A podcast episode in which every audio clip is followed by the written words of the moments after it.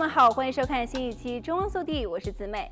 来自世界各地的研究得出了类似的结论。二零二零年，在土耳其、意大利、印度和美国进行的研究都发现，伴侣之间的性行为和自慰行为在减少，并且和封锁有关。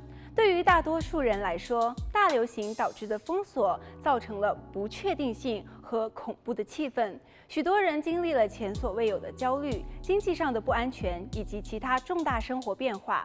这些因素造成的压力导致性生活显著下降，更不用说在狭小的室内空间和另一个人相处太久所带来的问题。在某种程度上，新冠疫情已经证明对性生活有害。那么，在大流行的压力消散后，我们能否重新恢复性自我，还是说亲密关系会遭受长期的伤害？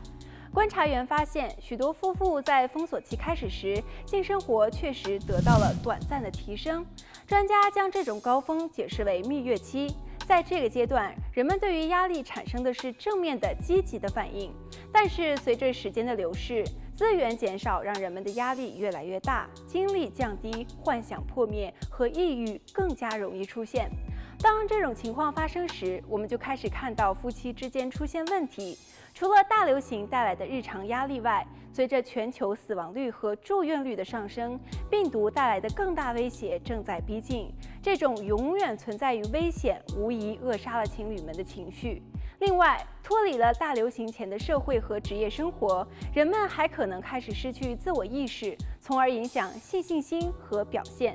大流行期间，尤其是女性，不得不把事业推到一边，因为家庭、照顾孩子和在家上学的要求不成比例地落在她们身上。但是对于很多人来说，还有希望。随着越来越多的人接种疫苗，企业重新开业，一些工人返回办公室，他们回归到日常的生活，这些事情对于伴侣们的积极影响无疑是存在的。不仅仅是性生活，世界各地的离婚率都在不断的攀升，提出离婚的女性数量显著增加，百分之七十六的新案例来自于女性客户，而一年前的这一比例仅为百分之六十。